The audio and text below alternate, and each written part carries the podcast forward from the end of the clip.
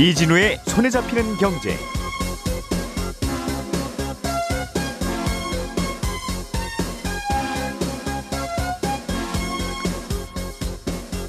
안녕하십니까 이진우입니다. 요즘 상장 회사들 중에 기업 분할을 결정하는 기업들이 늘고 있습니다. 기업 분할에는 인적 분할, 물적 분할 이렇게 두 가지가 있는데 요즘은 그 중에서도 물적 분할이라는 기업 분할이 늘고 있습니다. 기업들이 이 물적 분할을 선택해서 하는 이유는 뭐고 어, 이 뉴스가 의미하는 건 뭔지 좀 자세하게 이야기해 보겠습니다. 신용카드 결제액이 평소보다 많이 나왔다. 많이 긁어서 그렇겠죠. 어, 그런 경우에는 카드사에서 리볼빙 서비스를 안내해 줄 때가 있는데요. 언뜻 보면 좋은 제도 같기도 하지만 이게 이자율이 꽤 높아서 주의해야 하기도 합니다. 잠시 후에 리볼빙 서비스에 대해서 자세하게 좀 들어보겠고요. 최근에 한국은행이 기회가 있을 때마다 금리 인상 가능성을 언급하고 있습니다. 실제로 기준금리 인상 가능성이 얼마나 되는지 그리고 혹시 올린다면 언제쯤 올릴지 시장에서는 어떻게 기대하고 추측하고 있는지 들어보겠습니다. 6월 14일 월요일 손에 잡히는 경제 광고 듣고 시작하겠습니다.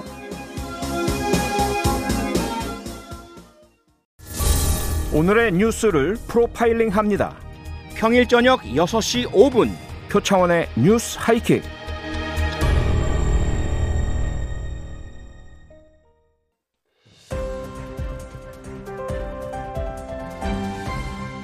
이진우의 손에 잡히는 경제.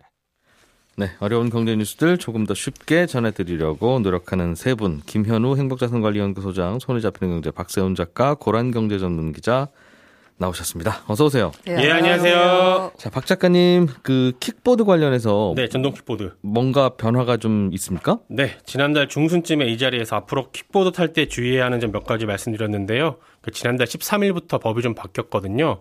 한 달간은 계도 기간이라서 법 안 지켜도 이러면 안 됩니다라고 얘기만 하고 넘어갔는데 어제부터는 이제 법 안 지키면 범칙금이나 과태료 내야 합니다. 그래서 다시 한번 정리를 좀 해드리면요. 예. 전동 킥보드는 오토바이나 자동차 운전 면허증이 있어야만 탈 수 있고요. 그러니까 면허증 딸 수 있는 만 16세 이상만 탈 수 있다는 의미이기도 합니다. 예. 무면허로 운전하다 걸리면 범칙금 10만 원. 음주운전으로 걸리면 범칙금 10만 원에 음주 측정 거부하면 13만 원입니다. 인도로 다니는 거 안 되고요. 다니다 걸리면 범칙금 3만 원. 예. 만 13세 미만의 어린이가 킥보드 타다가 걸리면 이건 보호자가 과태료 10만 원 내야 됩니다. 두 명 이상 타는 분들 계신데 이것도 안 예. 됩니다. 걸리면 범칙금 4만 원이고요. 안전모 안 쓰면 범칙금 2만 원입니다. 음, 헬멧. 헬멧. 이게 과태료 범칙금 살짝 좀 섞여 있긴 하네요. 네, 섞여 있습니다. 주로 과태료, 범칙금, 벌금 이렇게 나뉘는데 예. 벌금이 가장 셉니다. 이건 법원에서 돈으로 처벌하는 거거든요. 음. 어, 이건 정가 남습니다. 예. 그 벌금보다 조금 약한 범칙금 이것도 형사처벌 받아야 되긴 한데 음. 약간 경미하니까 법원까지 가지 말고 그냥 돈 내세요 하는 게 범칙금. 그리고 과태료라는 건 지자체에서 주로 매기는데 예. 경찰들도 과태료로 매기긴 합니다. 음. 하나 더 말씀드리면 아, 과태료나 범칙금 이거 늦게 내면 가산세나 가산금 붙거든요. 네. 이게 은행 이자보다 훨씬 많이 붙어요. 음. 그러니까 나도 모르게 가산세 붙고 있는 게 없는지 확인해 보셔야 되는데 컴퓨터 앞에 앉아가지고 위텍스 혹은 인터넷 지로 검색을 하시면 음. 여기 들어가시면 이제 지방세 미납분, 주차 위반 과태료, 각종 범칙금 이런 거 다 조회할 수 있고 예. 납부할 수 있습니다. 참고 삼아 두시면 좋습니다. 어, 당연히 무면허로 운전하지 마세요 하면 안 하면 되고 네. 둘이 타지 마세요 하면 그것도 뭐 안 타면 되고 네. 타시는 분 있으면 뭐 벌금 물리면 되는데 네. 이제 헬멧 이거 꼭 써야 됩니다라고 하면 네. 헬멧 안 갖고 나왔는데 헬멧 이게 갑자기 타는 경우가 꽤 있잖아요. 주로 그렇죠. 사실 어, 전동 킥보드는. 예. 그래서 이거 어떻게 하려고 그러나 그 네. 다- 단속을 하면 어떻게 할 것이며 만약에 철저하게 단속을 하면 이 업체들이 다 쉽지 않을 텐데 네. 사람들이 못 하니까 그렇죠. 지난달에도 저희가 그런 얘기 했었잖아요. 안전모 문제가 제일 큰 걱정이다라고. 그렇다고 그 킥보드마다 헬멧을 대롱대롱 말, 나- 달아 놓자니 네. 그건 뭐 위생 문제도 있고 도난 문제도 있고. 그렇겠죠. 예. 그거 어떻게 해결하기로 했습니까? 아, 그래서 이제 업체들마다 일단 조금씩 다르게 대응을 하고 있는데 예. 어떤 곳은 헬멧을 자체적으로 만들어서 지금 팔고 있어요. 2만 원에. 2만 원에 팔고 대신에 그 헬멧을 사면 네. 자기네들 거 탈 때 기본 요금 면제해 주는 방식. 대응을 하기도 하고요. 근데 헬멧 파는 곳이 없어서 사람들이 이걸 탈 때 헬멧을 안 맞아요. 쓰는 게 아니잖아요. 그렇습니다. 네. 헬멧 썼다가 벗으면 이게 상당히 좀 보기 민망한. 그러니까 이건 집에 갈 때만 탈 수 있는. 거고 맞아요. 어디 딴 곳을 가려고 하면 못 하는 게 되는 거라서. 그리고 사업 처음 시작할 때부터 헬멧을 아예 킥보드에 부착해 놓은 곳들도 있어요. 예. 손잡이 옆에다 아예 헬, 헬멧을 달아놓은 것도 있고 음. 어, 조금 더 알아보니까 일회용 안전모를 지금 제작 중인 곳이 있더라고요. 일종의 튜브 형식인데 예. 평소에는 작게 놔뒀다가 공기를 주입하면 갑자기 뿅 하고 안전모가 되는 형식이에요. 공기를 누가 형식으로. 누가 주입하죠? 거기 옆에 이제 공기 주입구를 이렇게 넣, 넣는 아, 거죠. 입으로 불어서 잠깐 한 번 쓰고 버리는 네, 헬멧. 버리는 형식으로. 근데 그게 헬멧의 역할을 하기는 할까요? 뭐 안 쓴 거보단 낫겠으나 그러니까요. 그러니까 그런 것도 헬멧입니다라고 주장하고 받아들이기 시작하면 네. 두꺼운 비닐이나 그냥 비닐봉지 하나 쓰는 그럼 이건 또 왜 아니냐 그 라는 기준이 논란이 있을 있을 것 같은데요. 거예요. 그 안전모에 예. 대한 기준이. 아무튼 대안은 없지만 이거 어떻게 해야 되나 걱정이긴 합니다. 그렇습니다. 예. 그래서 이 헬멧 관련해서 근데 킥보드 업체 내에서도 의견이 갈려요. 그러니까 지난달에 킥보드 14개 업체가 참여 중인 협의회에서 기자간담회 열었는데 주요 내용은 이런 거예요. 헬멧 쓰는 게 안전한 건 맞는데 그렇다고 범칙금까지 내게 하는 건 너무한 거 아니냐. 처벌 규정에서 헬멧은 좀 빼달라. 자전거도 도로 달리는데 헬멧 안 쓴다고 범칙금 내게 하진 않지 않냐. 형평이 어긋난다. 이런 아. 얘기를 하고 있고 자- 자전거는 단속은 안 하는군요. 그렇습니다. 헬멧과 관련해서. 권고 사안이거든요. 반대로 킥 보드 속도도 자전거 정도로만 딱 예, 계속해 주세요. 반대로 예. 또 이미 헬멧을 아까 말씀드린 것처럼 킥보드에 부착해서 빌려주는 업체들 있죠. 음. 여기는 오히려 헬멧 규정을 더 강하게 해야 된다고 주장을 합니다. 본인들 영업에 도움이 되니까. 그렇습니다. 그래서 예. 헬멧 규제 완화하자는 쪽에서는 어떤 예를 들자면 프랑스나 이탈리아, 미국, 뉴욕주에서는 20세 미만이 탈 경우만 헬멧 반드시 쓰게 한다. 예. 또는 일본이나 독일은 안전모가 권고 사안이다, 의무 사안 아니다 이런 예를 들고요. 음. 헬멧 규정 강하게 하자는 쪽에서는 아니다. 호주나 뉴질랜드, 캐나다에서는 안전모 착용 의무화하고 있다. 예를 이렇게 들고 있어요 지금. 어, 각자 유리한 쪽으로 그렇습니다. 이거 또 어떻게 해결해야 될지 모르겠어요. 이 방송 듣고 계신 분들도 걱정이 좀 되시나 봐요. 3223번님께서는 단속을 해야 된다는 쪽의 분이신 것 같긴 한데 헬멧 안 쓰고 휙 지나갔다. 네, 그럼 이게? 자동차 넘버도 없고 그렇습니다. 그 그냥 그, 그 파란 옷 입고 청바지 입었던 저, 저분이라고 하면 이거 어떻게 해요 이거? 그렇죠. 그래서 경찰청에 제가 물어봤거든요. 단속 어떻게 하실 단속을 거고. 어떻게 하느냐가 문제네요. 어, 사실은 자동차 같은 경우는 그 법규 어기면 누군가 사진 찍어서 신고도 하잖아요. 음. 네. 근데 이건 절대 안 되거든요. 그게 그래서 음. 본인들도 아, 이게 길게 얘기는 안 하더라고요. 아, 단속을 어떻게 할지는 생각해 봐야 되겠다. 그렇습니다. 경찰의 현장 적발밖에는 방법이 없겠네요. 그렇습니다. 이게 인도에서는 타지 말라는 거죠. 네, 인도에서는 안 됩니다. 그럼 반드시 차도에서 타라는 건데 네, 차도에 자전거 전용도로 그려져 있으면 거기로 달려야 되고 안 그려져 그게 있으면 없으면 가장 우측에 붙어 달려야 됩니다. 횡단보도 건널 때도 내려서 끌고 가야 되고. 가장 우측에 네, 자전거가 똑같네요. 버스랑 같이 그렇습니다. 네. 그게 안전합니까? 제일 있어요. 우측으로 달리다가 예. 우측에 버스 전용 차선 있을 때 있거든요. 그럴 때는 내려서 인도로 올라가신 다음에 끌고 가야 됩니다.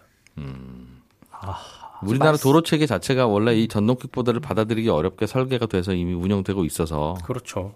말씀하시는 내용 중에 제가 봤던 사례들은 모두 다, 다 법규를 다 위반하고 타고 있네요. 그렇죠. 제대로 지키는 사람을 본 적이 없는 것 같은데요, 그렇습니다. 호텔에. 어. 헬멧부터가 그렇죠.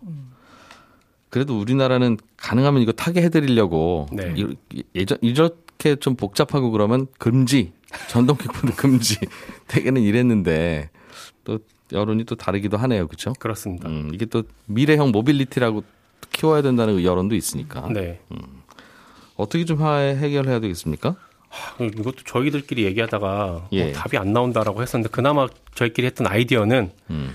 최고 속도가 지금 25km 이하로 돼 있는데 네. 이걸 이원화 시켜서 25km 이하 하나, 5km 이하 이하 하나 이원화 시켜서 예, 5km 이하는 속도가 그렇게 빠른 건 아니니까 어, 약간 빨리 걷는 정도죠. 살짝 빨리죠. 예. 그런 경우에만 헬멧을 의무로 하고 아니 권고로 하고 그런 경우는 안 아, 써도 그런 되는 경우는. 안 써도 되게. 예. 대신에 나는 좀 더 빨리 달리고 싶다. 어, 25km 이하는 헬멧을 반드시 쓰게 하자. 반드시 쓰게 하자. 음. 그런 아이디어를 저희들끼리 그러니까 고속 킥보드, 저속 킥보드로 나누어서 네. 고속 킥보드만 헬멧을 써야 되는 걸로. 네. 야, 그 고속 저속을 킥보드를 어떻게 색깔칠을 다시 하는 거 그것도 참 알겠습니다. 답이 없어서 말씀드려 본 거예요. 자, 고란 기자님, 최근에 기업들이 회사를 둘로 쪼개는 일이 많아지고 있습니다. 실제로 통계를 보니까 어, 최근에 몇 년 중에 올해 그러니까 최근 1년간이 가장 그 기업 분할 공시가 많고 이 중에서도 물적 분할이 많아지고 있네요. 네, 올해만 22개 사고요. 네. 지난해 6월부터 최근 1년까지 1년간을 보니까 58건, 2010년부터 2019년 10년간 연평균 36.7건이었거든요. 58% 늘었습니다. 이게 코로나19 때문인가 봐서요. 코로나19 영향이 없던 2019년 44건과 비교해도 31.8% 늘었습니다. 이게 코로나하고는 별 관계는 없죠. 맞아요. 회사가 뭐 망하거나 안 망하거나 이건 네네. 있지만 회사를 분할하는데 뭐 어, 그래서 이게 코로나 때문인가 해서 좀 자- 봤더니 예. 일단은 뭐 약간 영향도 있을 것 같습니다. 코로나19 이후에 이제 기업들이 회사를 좀 뭔가 효율적으로 바꾸면서 신사업 부분에 대한 투자를 확대하고 있습니다. 음. 예를 들어서 이제 SK텔레콤 같은 경우에요. 그간에 이제 모빌리티, 보안, commerce 등 다양한 신사업에 진출을 했는데 일단 SK텔레콤만 보자면 다 통신사라고 보잖아요. 네. 근데 통신사 같은 경우에는 시장에서 기업 가치를 별로 성장성에 대해서 평가를 안 해줍니다. 음. 이른바 뭐 PER 지표라고 하죠. 그걸 굉장히 낮게 쳐줘요. 왜 통신이니까 통신은 성장성이 없으니까 그런데 회사를 뜯어보면은 사실 성장성이 굉장히 높은 분야가 많거든요. 예. 그래서 성장성이 높은 쪽과 통신업을 나눠가지고 회사를 쪼갠다라는 게 있었고요. LG화학 같은 경우에는 LG 에너지 솔루션 2차 전지 분야가 아예 떼가지고 사업을 본격화하기 위해서 예. 떼낸 경우가 있었습니다. 두 번째는요. 네. 내년부터 시행되는 개정 공정거래법 때문인데요. 요 경우는 해당하는 기업도 있고 아닌 기업도 있을 텐데 SK텔레콤 같은 경우에요. 만약에 내년에 이제 법이 바뀌면요. 지주회사의 자회사 의무 지분율이 지금은 상장사의 20%, 비상장사는 40%인데 내년부터는 각각 30%, 50%로 확대됩니다. 그더 많이 지- 자회사 지분을 갖고, 갖고 있어야 있어야 지주회사로 네. 허가한다. 네. 근데 여기서 문제가 뭐냐면 SK텔레콤이 SK 하이닉스 지분을 갖고 있습니다. 네. 지금은 딱 20.1% 갖고 있는데요. 예. 만약에 이게 지배구조를 막 이렇게 바꾸지 않으면 음. 10%를 더 사야 되잖아요. 예. 10조 원이 듭니다. 음. 돈이 없죠. 예. 그러니까 아예 떼내서 중간 지주회사 밑에다가 SK 하이닉스를 두면 지금처럼 지분율 그냥 20.1% 유지하면 되니까요. 네. 세 번째가 아마 가장 실질적으로 기업들이 기업을 쪼개는 이유일 텐데요. 과세 이연 특례 규정이 일몰됩니다. 올해. 그 전에 지배 구조 개편에 나선다는 건데요. 이 지주회사 자회사 설립할 때요. 회사를 뗐다 붙였다 쪼갰다 막 이렇게 하잖아요. 음흠. 이러면 회사 주식이 왔다 갔다 하잖아요. 예. 이것도 세금을 내야 됩니다. 차익이 발생하면. 그 사고 팔고 하는 거니까 왔다 네, 갔다 한다는 맞습니다. 건네 주식 내가 갖고 내 주식 네. 네가 갖고 하는 거는 음, 서로 사고 팔았다고 가정하고 네. 양도소득세 내라고 한다는 거죠. 예. 근데 이거를 사실 이게 뗐다 붙였다 하는 게 무슨 뭐 이득을 취하겠다는 게 아니라 지배구조 개편을 위해서 하는 거니까 그게 이득을 취하는 거죠. 네. 정부가 음. 요걸 조금 활성화를 위해서 그럼 우리가 세금을 그 진짜로 니네가 주식을 팔 때까지는 좀 밀어줄게 예. 라는 그 규정이 있었거든요. 그렇게 안 해주면 이거 못 하니까. 그죠? 네, 맞습니다. 예. 근데 이게요, 올해 일몰됩니다. 그래서 일각에서는요, 이 현대차 그룹도 분할 주식 아. 올해 나서는 거 아니라는 얘기가 나오고 있습니다. 이거 만약에 세제 혜택 못 받으면 수천억 정도 더 내야 되거든요. 그러니까 이런저런 계열사들이 많은 회사들은 지주회사 체제로 바꾸려면 올해 안에 하지 않으면 이제는 안 된다. 네, 안. 되는 거죠. 내년부터는 네네.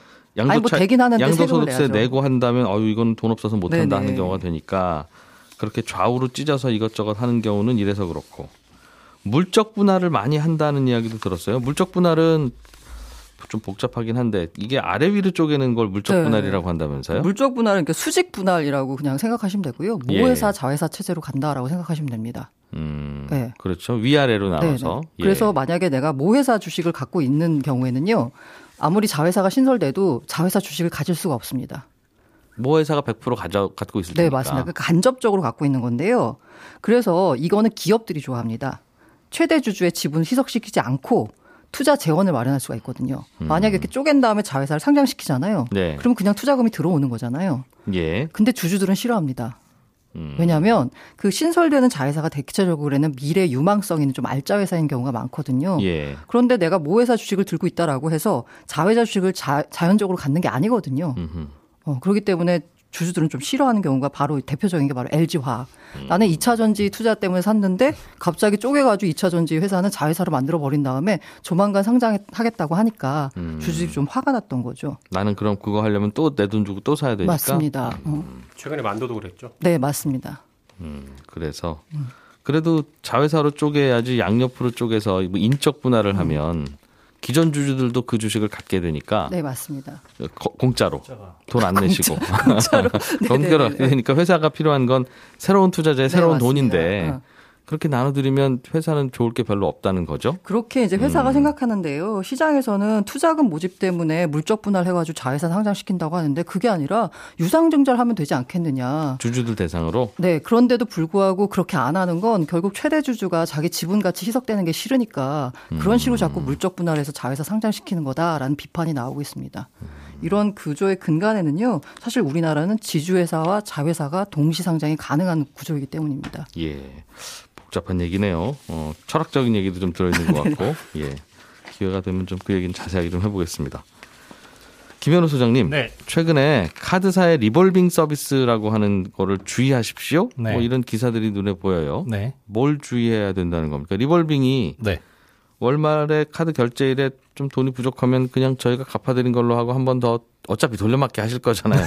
저희가 해드릴게요 하는 그거죠. 네, 그렇습니다. 예, 비율을 일단 설정해 놓으면 그 비율 이상만 돈이 있으면 됩니다. 예. 100만 원 카드값 나오면 나 10% 하면 10만 원 이상만 통장에 있으면 연체 안 되고 나머지가 다음 달로 넘어가는데 이렇게 2월 된 금액은 한도가 꽉 찰 때까지 계속 뒤로 돌아갑니다. 예. 그렇기 때문에 눈덩이처럼 불어나고 여기에 이자가 아, 사실상 법정 최고 금리인 24%까지 부과가 돼서 예, 이거 이제 주의를 해야 된다. 근데 최근에 20대에서 그런 비율이 많이 늘어나고 있더라라는 내용이 나왔습니다. 이거는 그냥 카드론이나 카드 현금 서비스 받아서 내 결제 금액 메꾼 거하고 같다는 거죠. 똑같습니다, 사실상. 그러니까 비- 이자도 비싸겠죠. 예, 원래 그렇습니다. 카드론이 비싸니까. 네, 네, 맞습니다.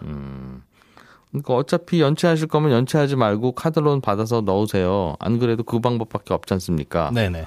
음, 말만 하시면 그냥 저희가 넣은 걸로 할게요. 네, 그렇죠. 그런 거죠. 네, 사실상 카드사 논리가 그거예요. 결제일에 잔액 부족하면 고객님, 요거 연체되면 신용 등급 떨어질 수 있으니까 예. 아, 그러지 마시고 해놓으면은 아, 깜빡하더라도 다음 달로 넘어갑니다 이런 건데 이게 이제 무료가 아니고 수수료도 비싸고요 이율도. 네. 어, 심지어 이제 신용 상태에 문제가 없는 경우에 연체율보다 이게 더 높습니다. 제가 그렇거든요.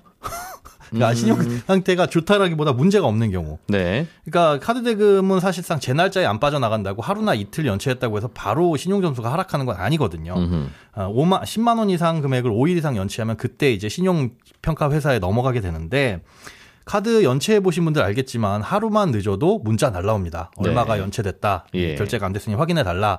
그럼 그때 만약에 납부를 하게 되면 신용상에도 큰 이상 없이 그리고 이율도 그렇게 비싸지 않은 상태에서 막을 수가 있는데 음. 이걸 리볼빙 서비스 그러니까 정식 명칭은 일부 결제 금액 2월 약정인데 이걸 걸어놓게 되면 나도 모르는 사이에 그냥 넘어가 버리게 되고 비싼 이율로 다음 달에 결제를 하게 되니까 훨씬 예, 손해가 될 수가 있고요. 그다음에 이게 신용 점수 때문에 예, 신용 등급 관리 차원에서 이렇게 하시는 게 좋습니다라고 얘기는 하지만 이것도 대출의 개념이기 때문에 쌓이게 되면 오히려 신용 점수가 하락할 수 있습니다. 소비자는 어떻게 해야 되는 겁니까, 그럼?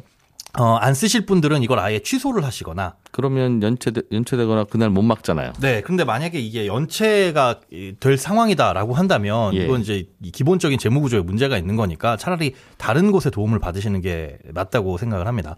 그러니까 어디요? 어, 카드 이게 값을 대신 갚아주는 아, 그렇지는 어디가 않고요. 있습니까? 우리가 이런 이제 채무가 연체돼 가지고 장기적으로 문제가 생길 게 이 걱정이 됐을 때는 신용회복위원회에서 채무조정 제도가 몇 가지가 있어요. 그러니까 기존에는 워크아웃, 프리워크아웃 이런 제도가 있었는데 음. 그런 것까지 가게 되면 이제 신용 점수가 크게 떨어지니까 그렇게 예. 연체가 발생하기 전에 사전에 이걸 좀 방지하자라는 신속 채무 조정 제도가 새로 생겼습니다. 음. 요거에 따라서 내가 지금 연체가 될 것 같아요.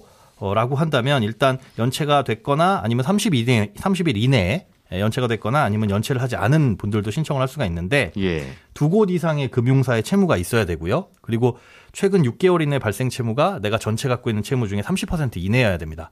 그러니까 이거는 어, 도덕적 해이를 방지하기 위함이죠. 그러면 여기서 갚아줍니까? 음, 갚아주진 않고 갚아야 될 이, 원금과 이자를 예. 최장 10년 동안 나눠서 갚게끔 합니다.